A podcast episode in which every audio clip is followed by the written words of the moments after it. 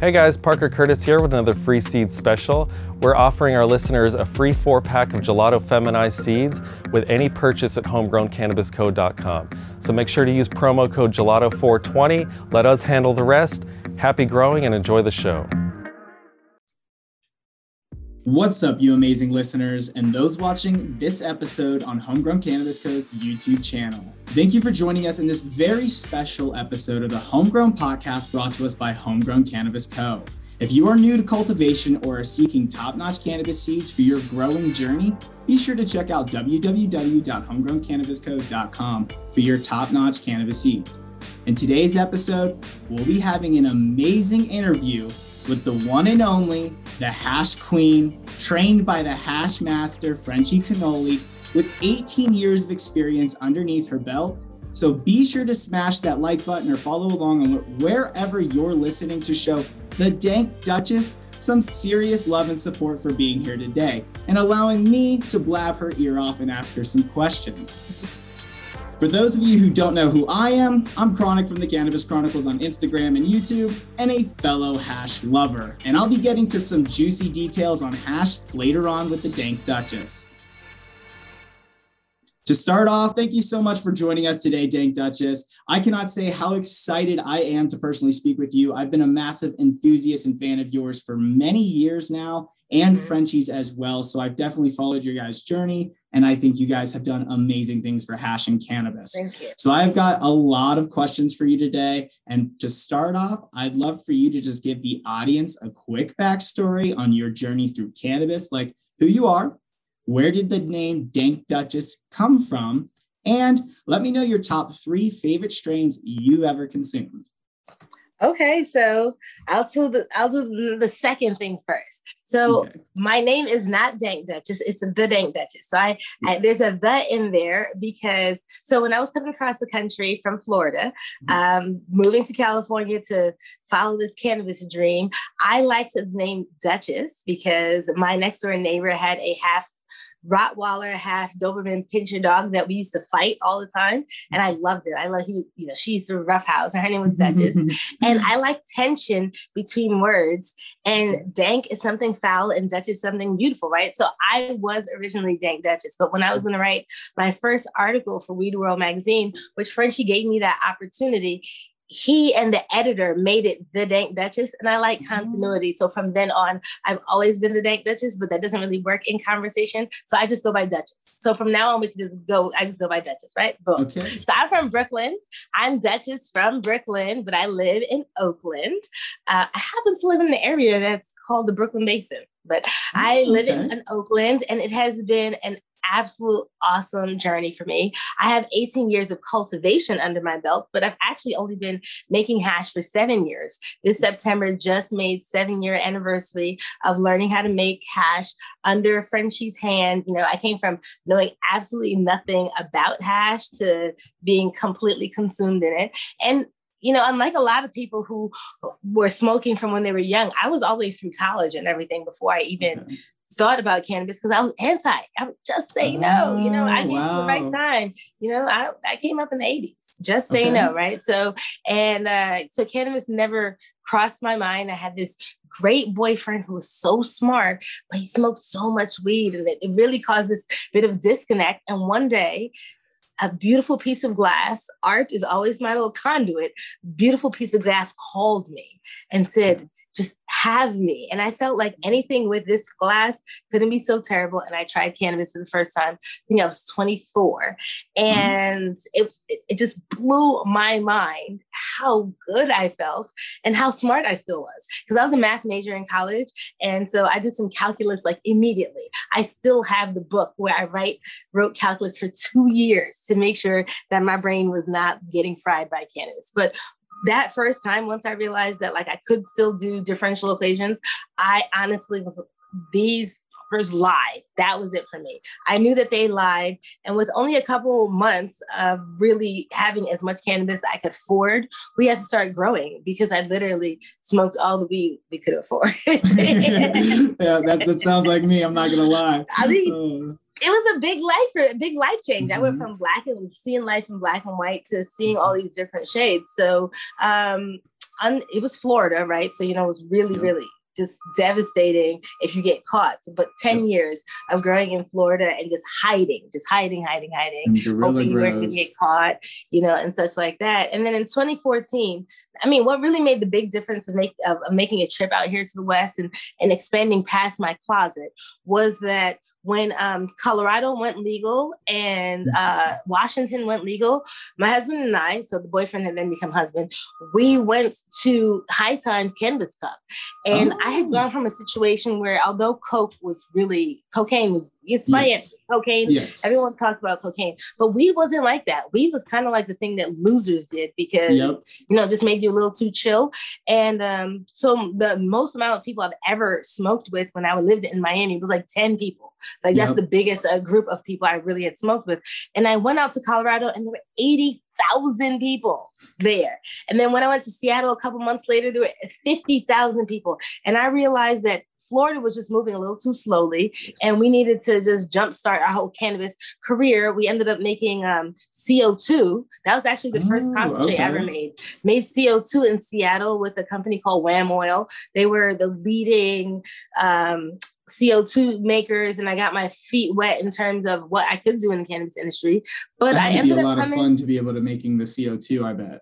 Yeah, I mean, like it. Well, I'm going to tell you this. What was the real fun thing, Derek? What was real fun was the fact that I remember the day that I had to process 11 pounds of cannabis in one day, and I had never seen one pound of cannabis, right? Mm. And I was processing all of that, and I just realized how small my world was yes. in Florida like how small it was. And I needed to make some change. So just six months later, we came out here to figure out finding an apartment and I ended up meeting Frenchie. So oh, that was oh, quite wow. Okay. So yeah. did you end up? Did he know that you were into hash before you had met him? Was it kind of a conversation no. you kind of stumbled upon, or? Mm-mm, I didn't know anything about hash, anything, anything at all about hash. In fact, I was at the High Times Cup um, I was really oh high on life. I had gotten the apartments, I had gotten my new license, I got my medical card, and here I am mm-hmm. at a cannabis cup. And mm-hmm. um, I was taking dabs everywhere. Everyone had BHO. I love yes. dabs. So I'm taking some yes. dabs. I, you know, and I see this booth that is very well appointed and it just had a whole air that something was different. Plus, there were a million people in front of that booth. That meant like there probably was the best dabs ever. And so I kind of muscle my way up to the front. And then I'm disappointed because they just got these big chunks of chocolate. All oh. just, just, huge chunks of chocolate. And as I'm turning around, just like, ugh, there's not any dabs here, just a whole bunch of chocolate. This man says, this is not chocolate, this is hashish. I said, well, can you dab it? This is all I care about. Can you dab it? He said, but of course. So he did, he used what I then came to realize was a three hole bowl, his little quartz rod. I took dab, felt fantastic, went about my way. And then a month later, I was at another uh, cannabis cup and I saw him and I asked him to coffee. I asked him to have some coffee because I was feeling like I wasn't really fitting with the cannabis scene. Mind you, I had mm-hmm. given it like a month and a half, but I, okay. I, was feeling like I wasn't fitting in with the scene. And yeah. I wanted to talk to someone who was a little older. And it turns out we were both web design. You know, we went to coffee and okay. it turns out we were both web designers in the 90s. We oh. both had this oh. whole love of the aesthetic of how art comes across and such like yes. that. And he gave me the opportunity to write for Weed World magazine about hash. Oh, so oh, he awesome. asked me, he said, Would you like to write?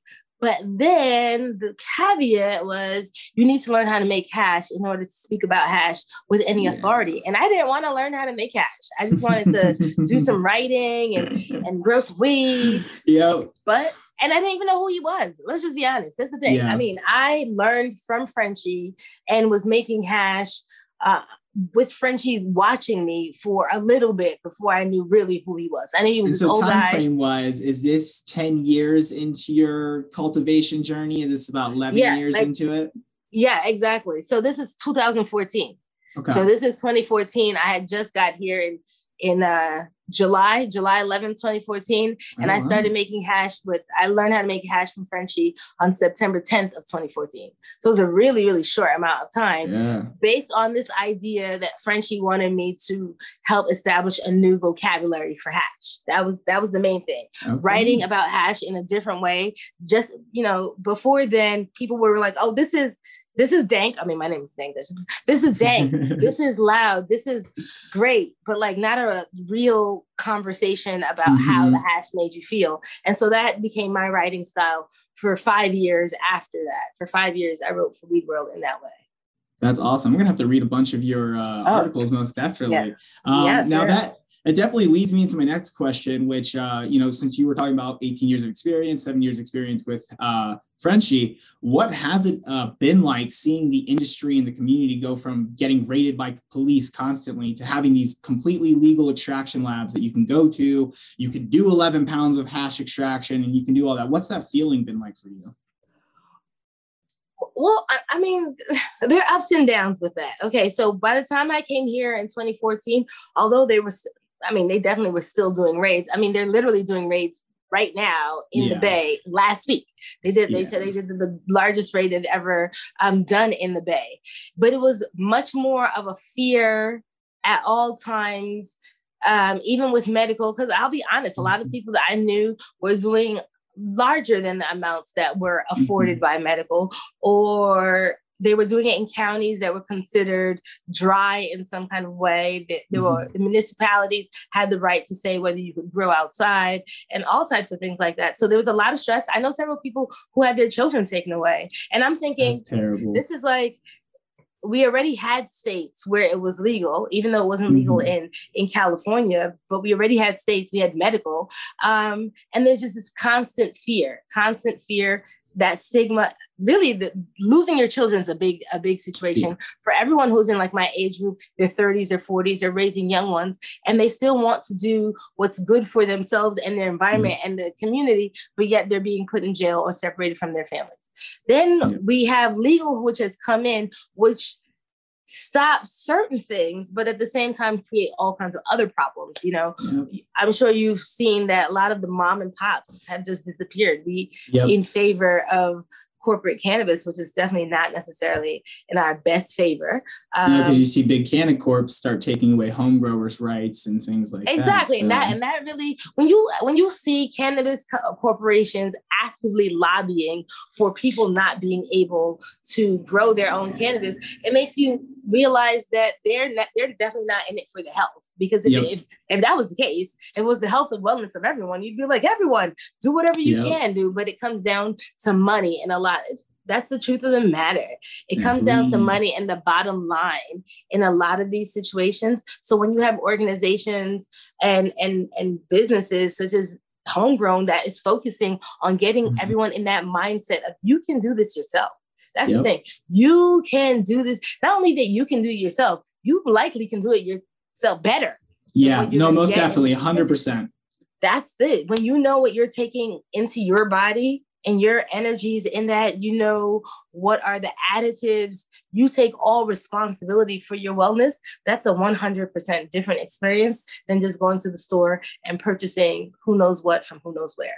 Oh, absolutely. It's so much more rewarding because like you put all that love and passion into it. And we mm-hmm. like to mm-hmm. name our plants sometimes too when they're like, you know, we have kind of cool plants or something. So it kind of gives a little bit more reward.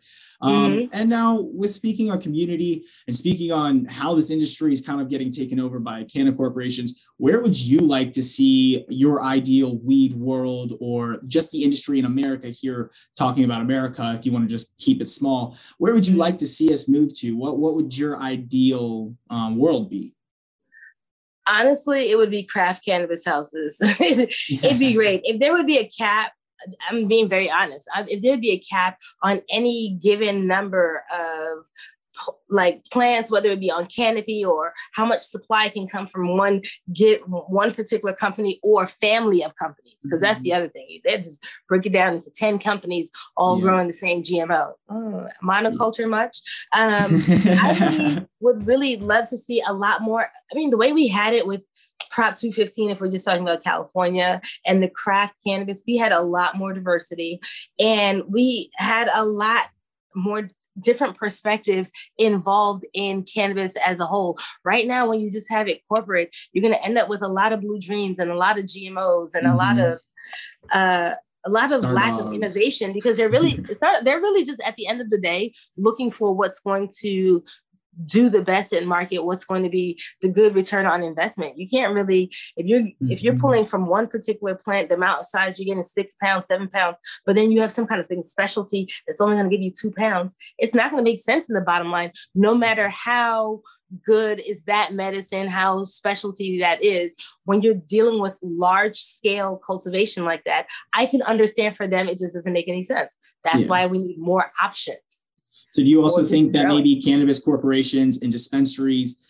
should also make a change and stop being reliant on maybe just sole basing their ROI on um, you know cannabis, maybe trying to do education or consultation for home growing, and maybe try to make some revenue increases from that instead of just uh, solely relying on that their plants make seven pounds every time. Because that's something I always thought of as uh, you know maybe these companies along with home growers coming together, uh, maybe some of these big cannabis corporations start looking at other options to increase their income to make up for those plants, so they can run specialty strains. So we don't have 30 different different dispensaries with GMO that's the same GMO, you know? Mm-hmm. So that's definitely, I like your take on everything. And uh, I kind of want to segue this, uh, not from talking about the same strains, but since you've been kind of traveling around and you've definitely had 18 years of cultivation experience, which is far beyond mine and tasting strains, how have you noticed strains being different over the years because you had the 90s terpene profiles of like pine and uh, you know the woody skunk mm-hmm. uh, terpenes and now you have a lot of these berry sweet terpenes nowadays what's what's it been like kind of uh, smoking cannabis all these years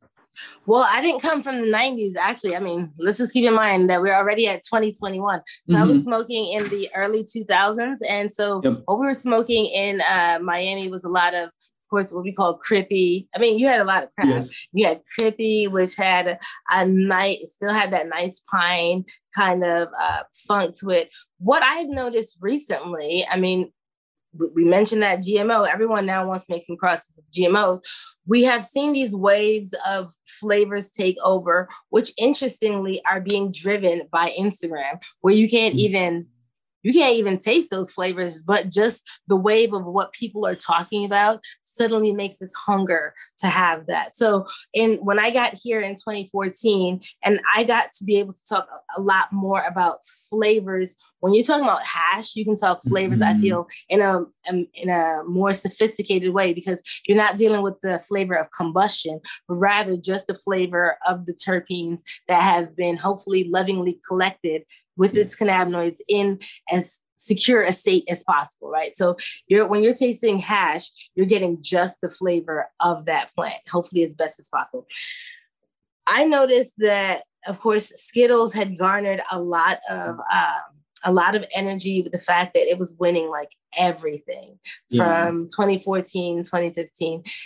And there are a couple of lines that have stayed true and have influenced other lines. So Skittles with its like um, fruity but fuely uh, flavor went on to things like runts. So runts yep. really is a, a, nice other kind of taste that's like that. Um, we had on, of course, cookies has been big for a while. Mm-hmm. Then when cookies had that change into the the dessert kind of flavors. And then after yeah. that, let's just uh, be honest. Right now, everything is a cake of some sort. Yep. Like there was a time where everything was an OG. And living in California, everything is still an OG, but yeah. everything is a cake. So those pastel kind of flavors and fruity flavors. Right now, I'm seeing a turn, which I happen to like, to a more tropical funk kind of situation, Ooh. like we find with the Tropicana cookies, yeah. forbidden fruit crosses, and such like that. So I'm really excited about those kind of flavors. But what you've seen is that not necessarily going with what everybody likes because of their own preference, but rather the fact that that's what everybody else likes on Instagram. That part is kind of boring. And so when mm-hmm. you have a seed house, not to just plug you because you're but you're a huge seed house. I happen to grow a lot of things from Spain and such like that, just to get mm. totally different flavors because we're only mm. thinking about what's hot here. But yep. I mean, yeah you go other places and hazes still rule the roost. And, and yeah. when I get a, a hold of a haze, I know I'm particularly pleased because you're not going to get so many hazes over here. No, that's 100%. I've, I've been able to grab a couple hazers that were pretty true. I had a Colombian haze that was absolutely amazing. And it's, it's definitely got that it has a whole completely effect and taste like nothing else. It really does have mm-hmm. that true like land race vibe to it. Um, and w- with cannabis having uh, so many, so much impact on not only our industry but your life, um, and I'm sure your your husband's life. It sounds like. Um, what has been one of the biggest moments in your entire career or experience of one of your mentors? Um, maybe a moment you shared with Frenchie that really shaped you as a hash maker or hash enthusiast or just a grower or somebody just passionate about cannabis? Was there ever, ever a moment where some words were spoke that Frenchie was like, this is, you know, a really good piece of advice? well, I mean, I'm going to say, look, look, I, I say that on September 10th, I learned how to make hash from Frenchie, but the crucial moment for me actually was September 17th because that's mm-hmm. when I pressed hash and and and that has been the legacy that I look forward to continuing of Frenchies because Frenchie tech is a specific type of thing. After you've made the hash, rather than leaving it granularly, we'll press it and make it into a temple ball and hopefully age it. And mm-hmm. just the idea of pressing hash and keeping that in mind why we do that, that has been that has really shaped me completely. Um, because I love no matter what has come out with solventless in all the different ways that we now mm-hmm. have it. We have rosin, I make rosin, but now besides rosin, you have different ways of rosin, rosin, rosin mm-hmm. jelly, rosin jam, you, mm-hmm. you, know, rosin coins. Yep. No matter People all of that, like nothing to me. Yeah, diamonds, all of that is good. And I can judge competitions and I know the flip. All of that is great. but at the end of the day, there's nothing like pressed hash. Yeah. Pressed hashish nothing like it. I, I stand by that. So that's really that's the, the, the, type of thing that really is defining for me because I can teach you how to make that super white, uh, granular beach sand and show you how to keep in the freezer. And I'm happy for you. I am happy. Flats. Mm-hmm. And then I'm gonna let it sit on the, the counter for a little bit to get a little warm. Yep. And then I'm gonna get my Voss bottle out and I'm gonna press it. I'm gonna make a temple okay. ball and I'm gonna be happy. That's awesome. I absolutely love that because uh, my whole experience with hash is uh, I've always learned from the uh, a few Pakistani and Afghanistan farmers. So they always taught me the, the old school hash eaters and how they used to do it, and they would eat it back then, and that's why they were called mm-hmm. that. And then they started learning that they could smoke it and everything like that. So it's definitely interesting to hear how Frenchie has really revolutionized that and brought it to the modern day world, and now mm-hmm. you're carrying that legacy on. So it, it really makes me smile so much hearing all that. Um, now, looking back at those moments in time when you were maybe it was maybe at one of the lower moments in your mm-hmm. career experiences, or maybe it was one of those pinnacle groundbreakings with your mentor. Mentor, did you ever expect you'd be where you are today in the cannabis industry, and what has it felt like? Oh, I can tell you really quickly. I mean, I'm not ashamed. I had a definite pretty low moment pretty early. So, um, so we now say single source. You grow your own, you make your own. That's great, right? But you don't mm-hmm. always have the options of single source. And uh, one time, uh, actually, the one time I entered Emerald Cup, I had a situation where so I entered Emerald Cup two different hash options, and then so Emerald Cup is a, a, Saturday and a Sunday, and the Saturday was a great day. You know, met a whole bunch of people. The Sunday, I'm waking up at the hotel in Santa Rosa, and my phone is blowing up, blowing up so terrible. And I'm looking at it, and people like, "Oh, Duchess, such and such said this, such and such." So on Insta, what has happened is that one of my uh, entries didn't pass microbial. It did not pass. It failed the microbial testing, right? And mm. another hash maker had apparently woken up early to see everyone who didn't pass, because at the time they used to put that online, and then put all our names on a post and say like these are all the hash makers who you idolize but like they make terrible hash because look at didn't right so i you know it's early in the in the career mm-hmm. i've been doing this one year yeah. i definitely at that moment want to just completely disappear like i am I'm super mad at the hash maker because I yeah. feel like uh, he definitely could because he's like it's all about the the quality. You could deal with us one on one, but you just wanted to out us. It's fine. Yeah, I'm one year that in, attention. and and like my name is like the biggest of. I'm just like literally, why would you put all the attention on me? But then I realized at that point that if I was going to be doing anything serious, I would pretty much only work on my own on my own stuff but it was important I, mm-hmm. I i made a video to my followers like look obviously there's been some mistake along this path i obviously need to look at something with me and figure out what happened with my process it turned out that like my plants had some hot manure on it so that ended up not being me at all. You know, the oh. plants that I oh. had gotten from the person, like this, there was issues with soil because it turns out the plants themselves ended up testing hot. All of that but I had made a mental note that you can do your you have to know your grower and mm-hmm. you know no one as well as you know yourself. So mm-hmm. after that, I almost exclusively was washing my own plants, my own plants okay. that I was I was growing. I was washing because I was so embarrassed, and I could have just like just kind of just exit stage left at that mm-hmm. time. And I really felt like I made, I let down the grower, I let down Frenchie, you know, Frenchie had been going around telling everyone I was his protege. And I was like, but you know what?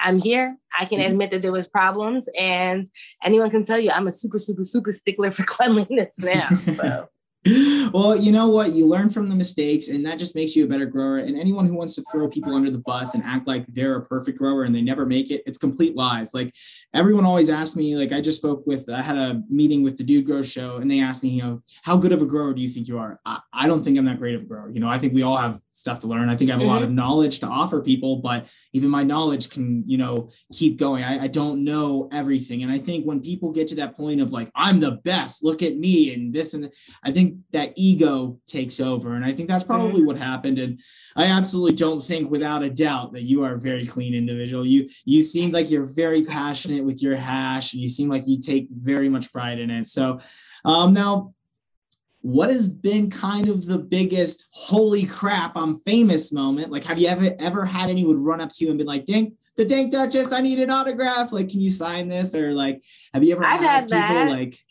I've had that, but that wasn't like my biggest thing. My biggest okay. thing is when I did Vice. Um, oh, so I did Bong Appetit. Cool. Yeah, when I did Bong Appetit, right? Season one, I was just uh, I was just at one of the events and I got a couple of lines, whatever. But by season three, when I was making hash on um, Bong Appetit for the show with Vanessa Lavorato and Chef Miguel, yeah. and B-Real, when B-Real called my hash legendary on television, I was like. Got all those tingles and good goosebumps. Know, right? And then I was, I was like doing the, um, you know, my big uh-ohs, my big joints. Um, I smoke them like a chillum, right? So okay. when I was smoking with B-Real, I was like, ooh. And then at one point I was smoking out Too Short and Too Short was giving a little bit of issue. We were off camera, right? And he was giving a little issue. He was like, I just want to smoke a joint. And I, I was like, look, dude, you're famous. You are already famous this is my moment right now. So you are going to smoke this, and this is. At one point, he was just like, "You're so Brooklyn." I am. Okay, I am. You're famous. This is my moment. smoke it. You know. So just smoke the shit. Don't just enjoy yeah, it. Exactly. That's awesome. No, I love that. So I'm originally from Pennsylvania, so I do have a lot of friends that are around the Brooklyn area and stuff like uh-huh. that. So I definitely know the Brooklyn fierce attitude. Yes. Yeah. um, so that's a really awesome story, and I totally not that I forgot you were on Bong, Bong Appetit. I've watched so much cannabis content lately, so mm-hmm. I totally yeah. re- loved those episodes. It was one of my favorites, and that was mm-hmm. that is definitely an A plus moment for sure. So now, with being in the eyes of the cannabis world, do you feel a lot more empowered to speak and support for many of the female growers out there because it is a more male dominant industry that has come um, with more of you know. I checked when I first started doing uh, the podcast. You know, most of my listeners are were male, but now it's finally mm-hmm. starting to even out. And I'm like, yes. So yeah. Um, do you feel more empowered to speak on the adversities or um, different sexism and stuff that happens to various female growers in this industry? Do you do you feel empowered to speak on that? Do you feel like a big advocate for those female growers who are up and coming in this industry? Well, I mean, I one thing I say again with that Brooklyn mentality, I have never ever been shy to speak about anything, you know, um, and I'm always talking about the fact that um, you know people have asked me in the past, you know, such as being a black woman in the industry, how has that impacted you? and I mean, before last year, because last year could be a whole other thing, but before mm-hmm. 2020, I definitely was like, I dealt with a whole lot more issue about being a woman than being mm-hmm. a black person in the industry, just from where I am, just because there's just a lot of bro speak, a lot of yeah, of yeah. Broism. And mm-hmm. um, when I first started making hash, you know, and I would go to events, even like when I had gone to Spain when I first went, with my husband, I would get annoyed because I, you know, the dank Duchess, but they're talking to a dude, and I'm right there. I'm like, I am not just here for eye candy, you know. And it, it, you have to, in a way, train people to not talk to the guy to the point where I just had him not be around so that you'd be forced to talk to me because obviously I'm the one holding the hash. So yeah. there's um there unfortunately has been a, a slow, not exactly slow, it's a constant movement to get women to be more shined upon because it's not like women aren't there. A lot of people mm-hmm. don't realize that a lot of the people up the mountain here in mm-hmm. California are women growers. Yeah. that great weed you're smoking are women growers who aren't necessarily in the spotlight for a couple reasons. Sometimes you're the only woman, and Zooms don't always make it feel the most comfortable to be the only woman in the situation. If you don't have a certain type of personality that you can handle it, it is it can be very un- and, and dudes talk down to you all the yeah. time, mansplain all type of things. And I, I mean, I have to tell you, when I was just at MJ BizCon. So it's been a couple years now. It was like I think 2018. I walked up onto a booth about terpenes and I was just looking at something. And this dude tried to tell me, I was like, I work in a terpene lab. This is nonsense you this artificial terpenes and let me explain yeah. to you what exactly is happening you know but then last year came around and then we started to see a lot of cracks within the cannabis industry with regard to how we really were addressing diversity on That's all good. sides whether you know whether we're dealing with race we're dealing with sexuality with representation in general and right mm-hmm. now is a toss up i'm going to be very honest the, yeah. the cannabis industry has like revealed itself in may in ways that are not necessarily the most positive positive, but at the same time, I do appreciate that uh, they're always those warriors. The vast majority mm-hmm. are peace loving warriors yeah. who are making sure that this community stays moving the way it needs to be moving in the direction. So it's not perfect now by any means, but there are a lot of people working to make it better. Most Corporations definitely. aren't really generally the ones who are doing that. It's the grassroots people. Mm-hmm. It's the mom and pops that y'all put out of, you know, out of business hey. I go shop there. I love my mom and pops. but yes, no, I agree with you. Um, I think it is a lot to do with uh, specific people in charge in big places allowing things to happen, and uh, it does take. I mean, uh, it does take a specific woman to want to be able to stand up to a group of guys. That's uncomfortable. I don't blame them. We just had a young female grower in our group, um, one of our Facebook groups, that she just walked out of her job because she's not being respected. No one will listen to what her her advice is, and her grows. I mean, she grows some of the most phenomenal plants I've ever seen in my life. So it, it is the same thing I've seen. Um, now, with that being said, talking about adversity and various things, um, there's a lot of young women who are trying to come up in this industry nowadays. And like you said, you have to be kind of a stronger, bolder type of uh, louder. Not to say you have to be a specific type of woman, but I guess you have to have a specific type of uh, oomph to your punch when you want to be in the industry. What is your best advice to any woman or any person in the industry coming mm. up today that you just want to give advice to about how you need to be, whether it's you need to have a strong kind of backbone and you need to be able to take some uh, brunt or give it back, or what? just let them know what your advice is. Well, I mean, I think it's a multi pronged approach. For one, know your stuff. Like the best mm-hmm. armor you can have is your own education and not waiting for anyone to spoon feed it for you. Go out and look for it. And, and since some people seem to be a little confused about this, understand about site about sources. So don't believe one thing or two things, three or more, make a pattern. So that's where you and, and understand that if it's some random web, website, abc.com, probably not there. There are reputable sources and take yes. the time to do with that. So educate yourself. That's the big thing, right? get a thick skin. So it's not really about being able to like give and and and, and take but mm-hmm. rather understand that there are going to be so many different types of people that you're going to deal with that one has to believe in their own their own dream you have to believe in your dream and that will inure you against all types of people trying to steer you in ways that are to their benefit because everyone if someone it's not that if someone's trying to help you that they can see how you can help them, but be wary of anyone that looks too shiny. Yes. And do your thing. Don't be so quick to like follow someone else's and follow the herd. Do your thing, know your stuff, and maintain integrity. If you maintain integrity, you'll do a lot better than most people because people right now are definitely willing to do some strange for some change. Mm-hmm. Don't be them. Yep. No, I agree with that. That was amazing advice. And uh, I think the only thing I would have to ha- add is maybe just uh, keep a humility by your side. Keep Ooh, that ego sure. in check. You know, I think there's yes. too many growers in this community that uh, they think that they've been growing the best stuff for 20 years and they just don't want to learn anything new.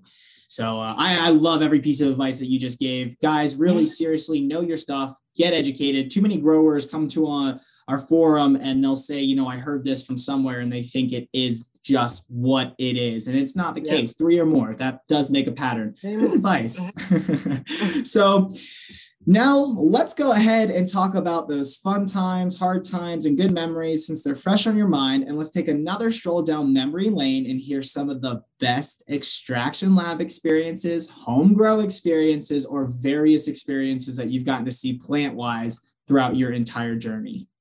So, like washing something and it just be just extraordinary. Mm-hmm.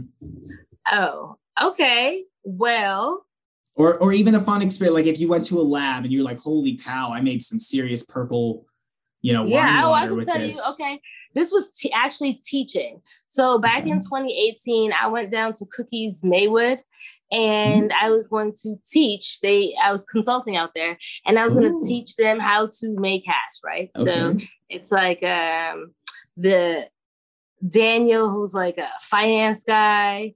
He's a chief financial officer and okay. like this VP. I was just like aren't we gonna aren't some techs gonna learn this? the people are gonna learn this, right? And what was what was cool is after we did the the walkthrough of the plants and I got to see the various rooms and it's really nice state of the art setup and everything there at Maywood. We're gonna we're gonna learn. And the way I teach hash making is I'll explain the fundamentals and then I'll wash do the first wash oh, okay. myself, explaining the whole thing. So they can but see then, it and you know then I'm hands off then I'm just oh. like, go Ooh. for it, right? So to watch these guys, like I'm telling you, this like the COs, CFOs, and they're like running around moving water and such like that. But at one point, third wash, 45 micron. Now, the thing about the 45 micron, mm-hmm. Frenchie um, used to add 45 micron into his uh, full spectrum uh, temple balls. I don't add it because it has a tendency to have a muskier flavor and sometimes doesn't melt as well. Mm-hmm. And the color is not really always there. But okay. anyway, here we are, third wash, and Daniel is washing down this 45 micron. And it is such a pristine color. It is snowman. It is such a pristine color that like I almost wanted to cry because here we were, I was teaching, and teaching is like my favorite part of the whole the whole thing. Because when other people get that aha moment, it's yeah. like, here's that gift. Now you yep. run with it, right? And he's washing down to clean off any particulate that might be in that bag. And when it has not dried, but drained. Mm-hmm. The white is so pristine and the smile on his face. It was like he was five years old and it was Christmas and you yep. had just given him the toy.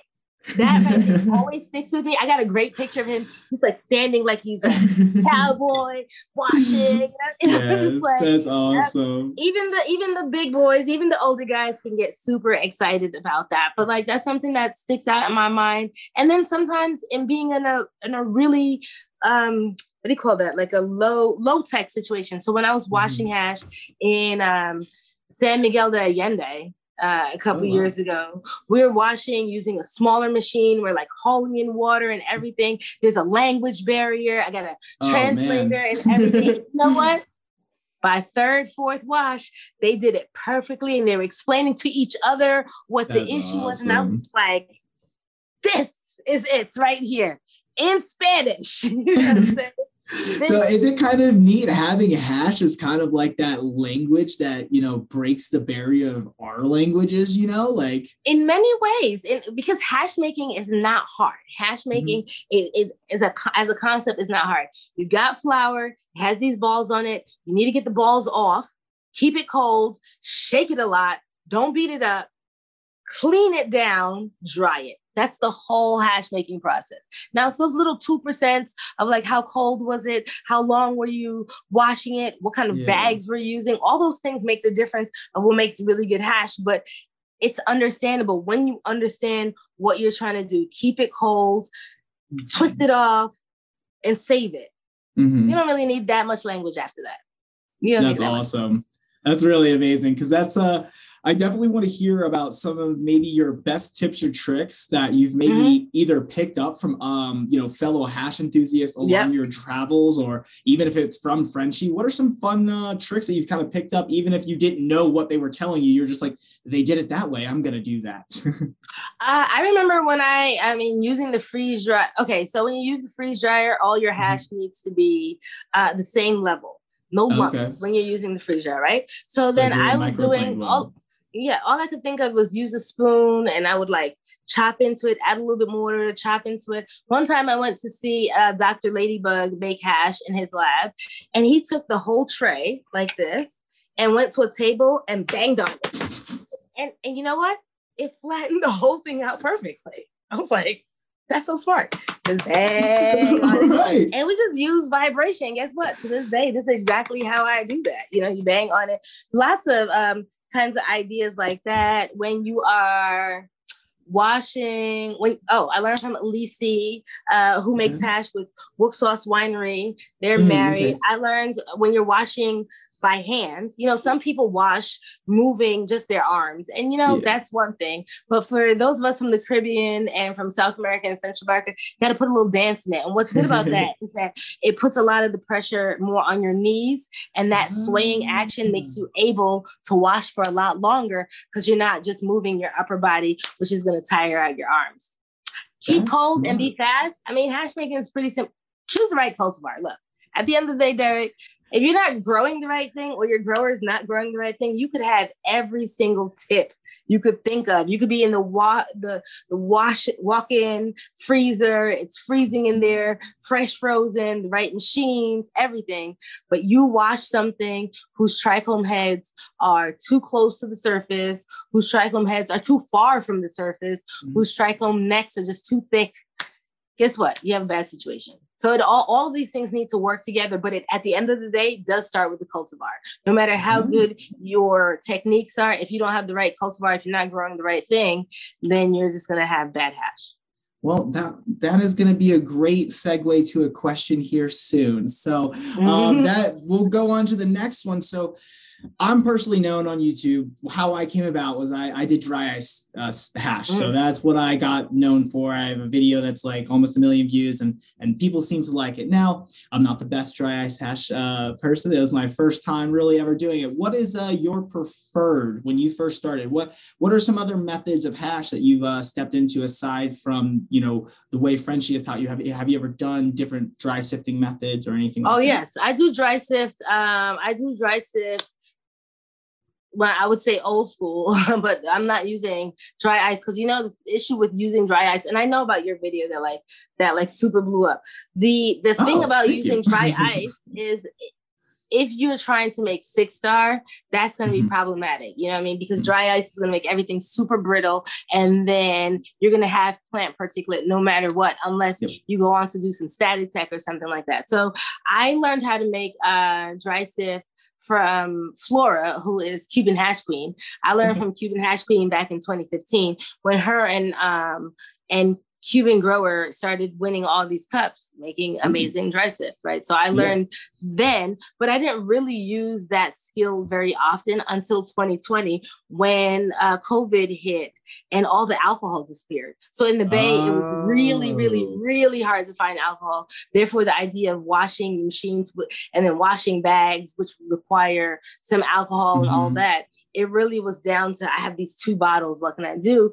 And I okay. remember I have these dry sift screens. So I started uh, making much more dry sift. I had material that was ideal for that. And myself made a video also just to show the mm-hmm. average person if you have good screens, you can make some really nice melts. Uh, so dry sift is something that I like. And then this year, I actually went to see the original Resinator, who makes a tumbler, oh. which uh, does an injection of CO2, um, which of course, you know, dry ice is is uh, yes solid CO2. CO2, but this is just liquid. I mean, it goes. Just keeps it cold, basically just keeps it cold. Man, it tumbles. Like, smart. He ke- keeps it cold. injects on the side. Keeps it cold. It tumbles for just a couple minutes. I'm telling you, the whole hash process took. We did what we did. Two minutes. Two minutes. Five minutes. Not nine to eleven minutes. Wow. And he had so much keef, which then I cleaned some of it um static tech, and then we looked yeah. under the the uh, the mic, the mic, not the microphone, microscope When I say super, super clean, super clean in less than 15 minutes. I was like, I'm gonna have yeah, to look one of those up. I'm telling you, the visual resinator. I mean, it is it was nice. So dry sift has been something that I like because at the end of the day, the concept is the same. We're trying mm-hmm. to get the trichomes off and then it be as clean as possible, as least stocky as possible, least plant contaminant as possible, as much yield as possible. That's yes. it, straightforward. And see, with you saying as much yield as possible, we were talking about you need good genetics. And that definitely mm-hmm. brings me to talking about your cultivar with character line with Homegrown Cannabis Co. that is going to be coming out here soon. So I would mm-hmm. like to talk about which of the three strains that you maybe give us a top, you know, number one, number two, number three of which ones you suggest for hash making. Because we have the uh, Fat Mazzy, the Melting Pot, and the Super Lemon Haze coming out from your line. I mean, I literally don't know yet. I don't know. we don't know until it happens. We don't know. Look, okay, so I've grown super lemon haze before. I grew that in 2016 on the roof, and oof, it made yeah. it made some phenomenal. almost like it, and it, I feel like I was messing with my own mind. It made some phenomenal both melt and BHO is one of the few times I've allowed someone to make BHO from my plants um, just to see what that would come out. It came out almost lime green. It was oh, so wow. bright. That was really nice. But I'm really looking forward to these other these other two options. Mm-hmm. The melting pot because I've had some good Afghani um, hash and and these other things, Laos, Jamaican, and mm-hmm. Hawaiian doesn't that just sound just tropical fruity? I told you yep. I'm looking for that tropical fruity fun. So for that. And skunk and mazar and fat mazzy, the way it was described, these are things that I, I'll be honest, I was only looking for flavors, but mm-hmm. I don't mm-hmm. know what the trichome heads look like as yet. Okay. So I can't tell you. But as just advice for hash makers, when you're gonna go and maybe not use your own plants, but you want to see someone else, if you're making solventless, do not go based on a person saying, Oh, my friend made BHO from this, and this is amazing, because the yields are going to be completely different. Yeah. BHO, because it's dissolving things, mm-hmm. has the capability of getting resin from everything. Yeah. We hash makers, we ice water hash makers need the heads to be shaped in a type of way mm-hmm. and the mm-hmm. necks to be nice and small so that it's most efficient for us because the worst thing is to wash something smells amazing, but no matter how hard you wash it, how long you wash it, you just can't get those trichome heads off. Yeah, that happened to me, and it's very. Uh, it, it definitely puts a, a kink in your your confidence for trying to make hash. I'll tell you that much. Uh, happened to me with a couple of uh, plants, and I was like, "Damn, I think I just suck at this." But then I did another one, and it was good, and I realized, all right, these trichome heads really make a difference. This is it. When you do that next other run, because you know everybody definitely just like I was only able to get such and such percent on this, like, and you're feeling badly, and then you do something else and it dumps so hard. It's just like, okay, yeah, obviously it's not technique. You know, I'm, I'm doing the exact same thing, but it, mm-hmm. the lowest common denominator is are the heads right? And a lot of times they're not. That's the big thing. No matter how funky something is and how tasty it is, its head structure is not necessarily going to be the best for getting six star. That's yeah. And I I always come back to six star. A lot of people are thinking about rosin. Their end goal is rosin. My end mm-hmm. goal is six star. So yeah. I'm caring about creating growing plants that are going to get me six star. so for those watching, just so that they know what you're talking about, six star is basically your top tier hash that's been cured and rolled and everything, correct? Well, six star is means that when you put it on the banger, that mm-hmm. it disappears to just almost nothing. You okay. want those dabs to yes. melt. You know, they're gonna make really big domes, like big domes, popping mm-hmm. domes, mm-hmm. and it's gonna melt to just about nothing. When you wipe your banger, it's just gonna be the smallest amount of residue. If okay. anything, that's six star. It's so hard to get star. the six star. Mm-hmm. It's really, really, really hard to get the six star. I would be lying if I said I was always six star or even yep. half the time. But if you have the right cultivar, yeah, you can do it all the time. And fresh frozen allow, I mean, you can get six star from cured for sure, but you have the right cultivar and it's fresh frozen, you can't even, you don't even have to put it on the banger to realize it's six star because it melts to liquid in the jar. And that's that's that okay. And what have been some of your favorite plants to grow along your experience that have been like, damn, this is the best hash, or like, man, I got to grow this again. This seriously was a producer. Um, well, I interestingly, most of the plants that I've watched haven't been the best hash make hash, but I have a couple of them. Holy Headband, fantastic. Holy Headband was uh in 2016. I washed that uh, from that Holy Headband, and this was cured. I had like almost 22% return, which wow. was crazy. I mean, that, I mean, of course, we have different numbers for fresh frozen. We'll be looking at four and five, but considering you're just happy if you're making at least 12, 15% on it. I made 22%. So that that holy headband was like phenomenal. I really, really like that. And also I did a super Lecker in 2017 that I really liked. And what I liked about super Lecker is that it maintained its super white color. It was six star. And I was able to wash it with my friends from Barcelona. They had come, they were doing like a little road trip, and we were washing in Tony Vizura's lab. That was back when he was here in Oakland. Um, in at Advesa. And that was really fun. The whole international aspect of washing hash with my friends who introduced me to the Barcelona scene some years ago. So that was real cool.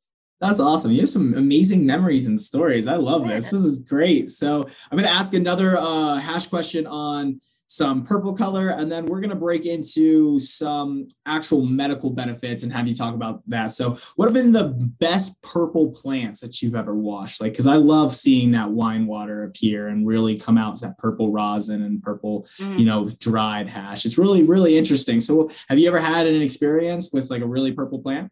I have, but it didn't wash. It washed darker, but it didn't wash purple. Two, two, two different purple things that I love. I love the purple tangy from um, OG Steve Borland. Uh, only thing okay. is that the yield is terrible, but oh. the, I mean, it is some of the most phenomenal smell I can remember mm. of hash I've ever made. So the purple yeah. tangy is nice, but what is really a special, special, special thing is the purple jagu. Jagu from Covelo. Okay. Purple, anyone who's really had the purple jagu from Covelo knows the the colas are thick, dense, and long, like huge pine cones. Oh, I love that. It's perfect for dry sift. Like if you let it okay. sit and dry and you mm-hmm. just touch it, it's just like a rain, just a rain of heads. And actually, I got a chance to work on that purple, jagu very early in time. And I remember Frenchie saying that if he didn't have aficionado strains, you know, mm-hmm. to wash, he would feel that purple jagu would be the best thing he could ever wash. Because uh, the thing is, it was very resinous. And for me, I washed it one time, and that's when I was doing really long washes. And I was at like wash nine, and I'm complaining. And Frenchie gave me the mo- the longest lecture. the resin says what the resin says. He washed it and washed 12 times and it was still going. I think we just ran out of ice. So it was just a very resinous plant. And it's a, a specialty of Covelo, you know, well in the Mendocino Mountains. And it's pretty fantastic. That's amazing. I'm definitely going to have to keep my eye out for that. Mm-hmm. That sounds absolutely lovely. Well, I am so happy you've allowed me to ask so many hash questions and just like pick your brain. Mm-hmm. Um, my favorite thing about hash is I'm not really a hash head for just strictly blonde hash, like a lot of the majority of uh, up and coming hash enthusiasts are becoming. I do like some discoloration in my hash, hash because I like the anti-inflammatory properties, just the you know some of the CBC and CBN and like the actual mm-hmm. plant. Um, what is your take on how uh, hash has kind of moved from with loads of plant matter, you know, from years ago being created to what is your ideal hash? What is what is your perfect hash? I mean, as I've stated, um, my perfect hash is pressed five and six star hash. Six star doesn't really need to get pressed because it turns into oil. Okay. Uh, five star depending on the consistency, but that's my favorite. I like what happens after you've decarbed, you've partially decarbed the resin by doing the hot water bottle method. Mm-hmm. Time and time again, nothing is so powerful as slaps you in the face as hash that is a little bit more bioavailable because yep. we're always talking about when when we actually smoke it or we dab it, then the THCA, because a lot of people don't realize mm-hmm. that your hash is mostly THCA. When you yes. send it to get tested and your flower and whatever, it's a whole bunch of it's THCA and a little bit of it is, is THC. So yeah. there is that conversion that happens with heat um, when you're dabbing it, but if you look at just charts, if you look at the charts that they have established on how that conversion happens, the dabbing process is too fast for there mm-hmm. to be a really thorough conversion of all that THCA to THC. And of course, THCA on its own has its own amazing properties.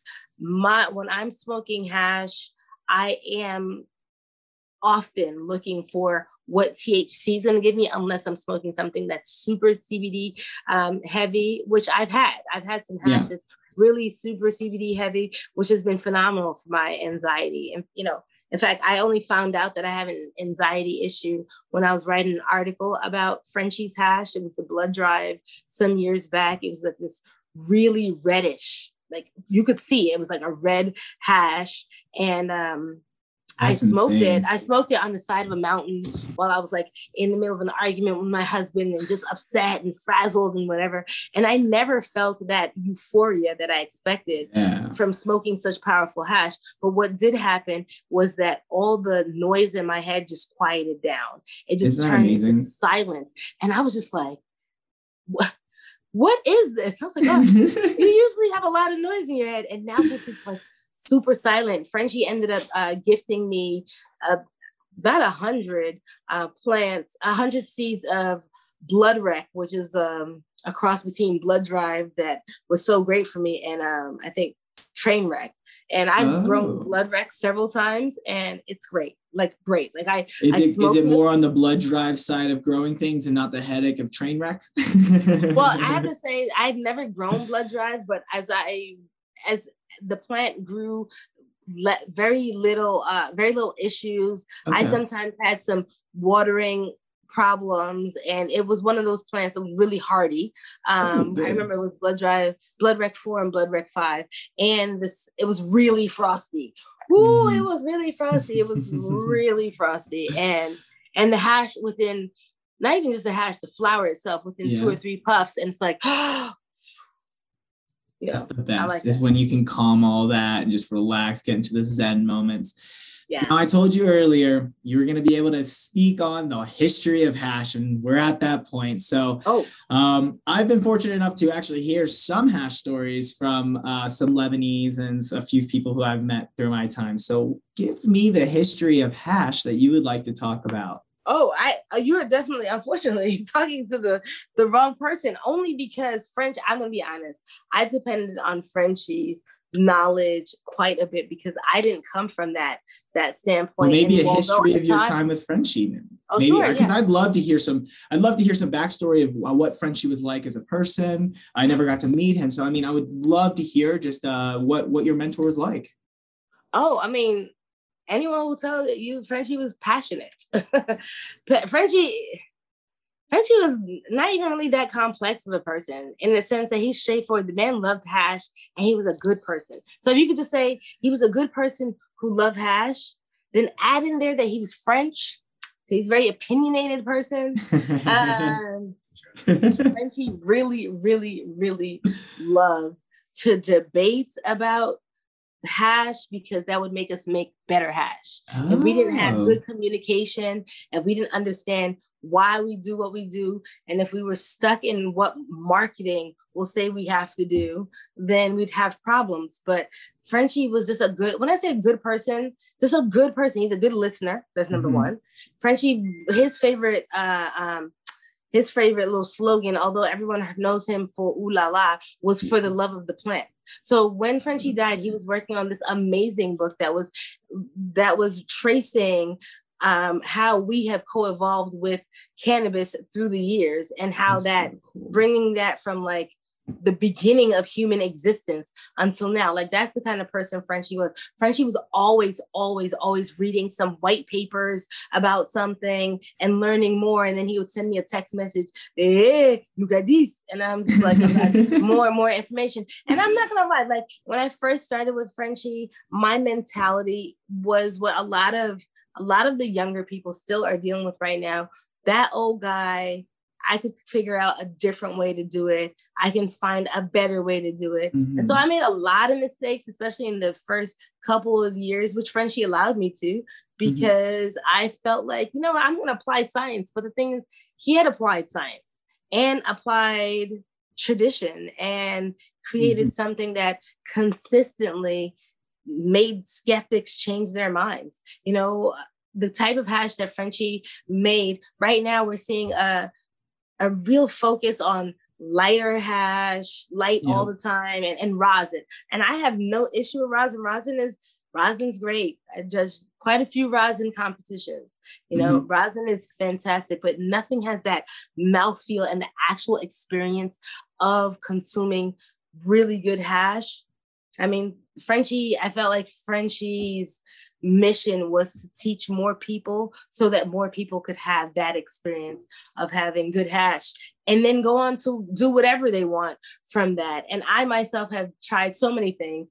And at the end of the day, pressed hash is where it's at. Not just because my mentor believed in that, because I definitely was willing to step away from that a little bit, mm-hmm. but I always came back because the actual experience was unbelievable. The actual experience of really good hash. Frenchy wanted us to learn. Frenchy wanted us to work together. Frenchy uh, wanted us to be good stewards of cannabis and of the environment. And Frenchy didn't want us to just spend all our time comparing what was better than what because life yeah. is subjective.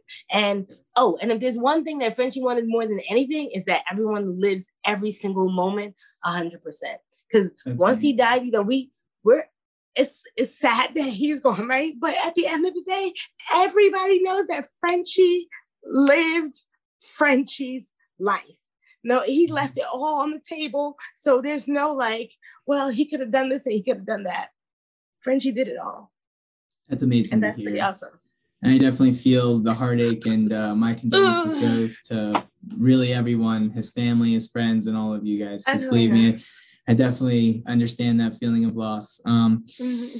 And I really, truly appreciate you sharing his story, his backstory, and just letting us into some of that light. Um, you know, for those of us who never got to meet Frenchy or those who listening who are learning about him through this episode, um, for those listening, Frenchy was an amazing man. Um, Frenchy Cannoli was pretty much we. He is the master of hash. I, I personally think he is. I mean, there are Hashishans before him that have created mm-hmm. hash, but I think Frenchy will forever be if you speak on hash, he is the forefront, the, the face of hash. I mean, he really, mm-hmm. really is. And he's a great man.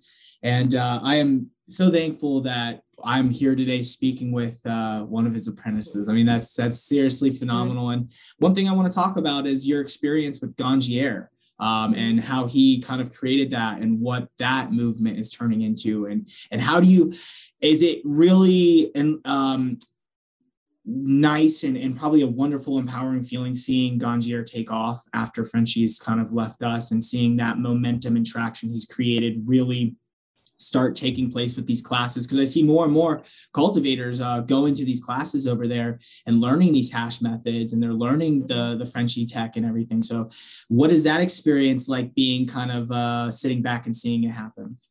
Well, Ganjier is a you know a thought. Pro- it's a, a project of many different heads. So mm-hmm. it wasn't this French. This is a Green Flower Media's okay uh, idea behind education, and they're bringing all the biggest names and the most respected people mm. in their respected fields. Kevin Jodrey, we have you know Nikka T, Swami, and then so mm-hmm. the idea is to create um, education that really elevates the average person to the level that we all can be. And Frenchy obviously was very, very much uh, heavily involved with uh. And I have several friends who are going through the, the process and they're becoming well more well-rounded as cannabis connoisseurs. Because as it's we have a lot of bro science and we mm-hmm. we want to really um, bolster up any type of education across the board no matter whether it's green flower media the cleveland cannabis school or wherever we are uh, that is promoting good education from well well cited sources and mm-hmm. such like that so when you see that people are no longer relying on just their knowledge but want to in a way codify and get a more um, standardized way of of looking at stuff. I'm really happy about that. I i did some um, programs for green flower. I did some hash making programs. And to see where that was just maybe four years ago and now for a very very uh, polished way of doing education i think it's a i think it's definitely a good move and it's good to see people realizing that cannabis is so important that we're not just going to say, oh, this is good weed, but mm-hmm. this is good weed because the terpinolene is reacting mm-hmm. very well with the ocimene and giving me this like fuel, but orange juice flavor. Yes, I love that. I love that so much. So I'm, I'm like very novice into getting into the entire uh, understanding terpenes and knowing which ones really help me. I like the, I, I, I don't know if I'm saying it, the mycerine or however you say that one. Myrcene, myrcene. Yes, myrcene. So I like that mm-hmm. one and I love linalool and limonene. So those are the ones that I know that I like a lot and that really help me. But those listening, seriously, education is so big and important to this plant mm-hmm. in the future of cannabis. So please, if you are able to go do a Ganjier course, amazing, amazing, amazing course. Uh, it's something I would love to take one day. So definitely have my eye on it. Now, with this interview coming to a close, I think I'm gonna finish off with a couple more questions. Um, or this might be the last question. Yeah, this is the last question. I think we're gonna finish off with. It's a it's a good question. Um, now, what has been the biggest takeaway of your entire 18 years of experience today? So, what has been the biggest takeaway? If you could give from this, even even if you thought of something during this interview, if, if one thing you could say to all growers out there, anyone listening that doesn't like cannabis, anyone listening that's helping someone deal with cannabis, what is one thing that your biggest takeaway from cannabis? That's heavy there, darling. Um, the, biggest, the biggest takeaway that I can say, oh, so I got to address the people who also don't like cannabis. You could do two biggest takeaways if you want. uh, but yeah, I mean, you know, for for me, I think my biggest takeaway in cannabis is I want the stigma stigma is, my number one thing. Mm-hmm. I want the stigma to stop. I don't want to be looked like I'm I'm I'm growing heroin in my closet for growing a plant. So yeah. if you have anything like that, that's that's kind of what. Oh, okay, well, well, I'll, I'll say this. Well, let me tell you what I will tell the growers interesting what I'll tell the girls. And the naysayers, actually, watch this. Interesting. Both of what I'm going to tell you, both from the same movie, from the same person. All right. To paraphrase Chris Tucker. Okay, I love for Chris the growers. Tucker. For the growers, to paraphrase Chris Tucker, weed will let you know. As he said, weed be letting you know, but weed will let you know. So as a grower, look at the weed. The weed tells you every single thing that's going on with it. So follow what the plant says. Yes. Chris Tucker also said, weed is of the earth. It's put here by God. okay, so that is good for us. So if you're a naysayer, do your research. And, and if, if you're a religious naysayer, do your research. If you're non-religious, do your research and understand that this plant is here for all of our benefits. And we have a native endocannabinoid system for a reason because the weed is good for us. That's what I have to say. I'm telling you, all weed, everything, because weed is good for us. Well, that's amazing. Thank you so much for coming on to the show. I, I can't say how much I really appreciate it. And you've been such an amazing guest to chat with. And thank, thank you. you. for bringing us into your entire journey of cannabis and talking about Frenchy and finishing off with some amazing advice. It's been phenomenal. And, uh, you know, maybe in the future we'll have to have you back on if you're up for it. So I would love um, that. I would love awesome. that. Maybe we'll do some chillum. Maybe, maybe we'll smoke some chillum. You see?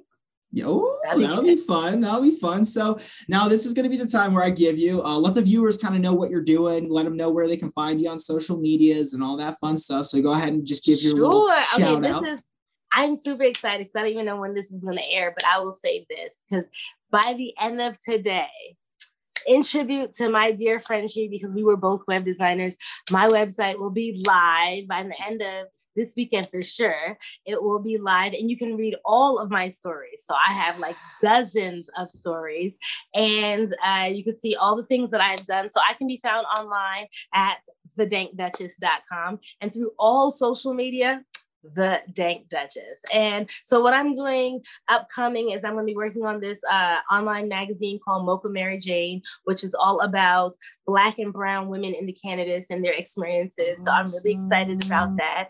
And of course, I'll still be continuing to make hash. I have a class in New York. October 10th. So I'm excited about going back home. And then there's MJ BizCon. I mean, we're going to be doing stuff. Cannabis yes. is back. Yes. We're, we're sort of back. right? Yeah, you got to heal the leg up and you got to get going again. Yeah, I'm telling you, this boot, this boot. I just got a scooter though. So there you go. There you go. Well, thank you so much for coming on. Everyone, please go check her out at the www.thedankduchess.com. Follow her on social medias, like she said, the Dank Duchess. And um, please feel free to follow along on whichever platform you're listening from so that you don't miss out on any episode that we post and you can show some, serious love and support to the Dank Duchess for coming out today.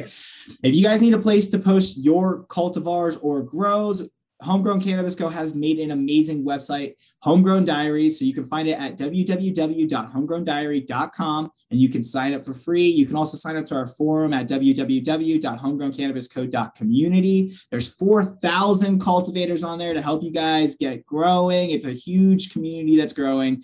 And if you like free seeds, we do free seed giveaways on our Facebook page at Homegrown Cannabis Co.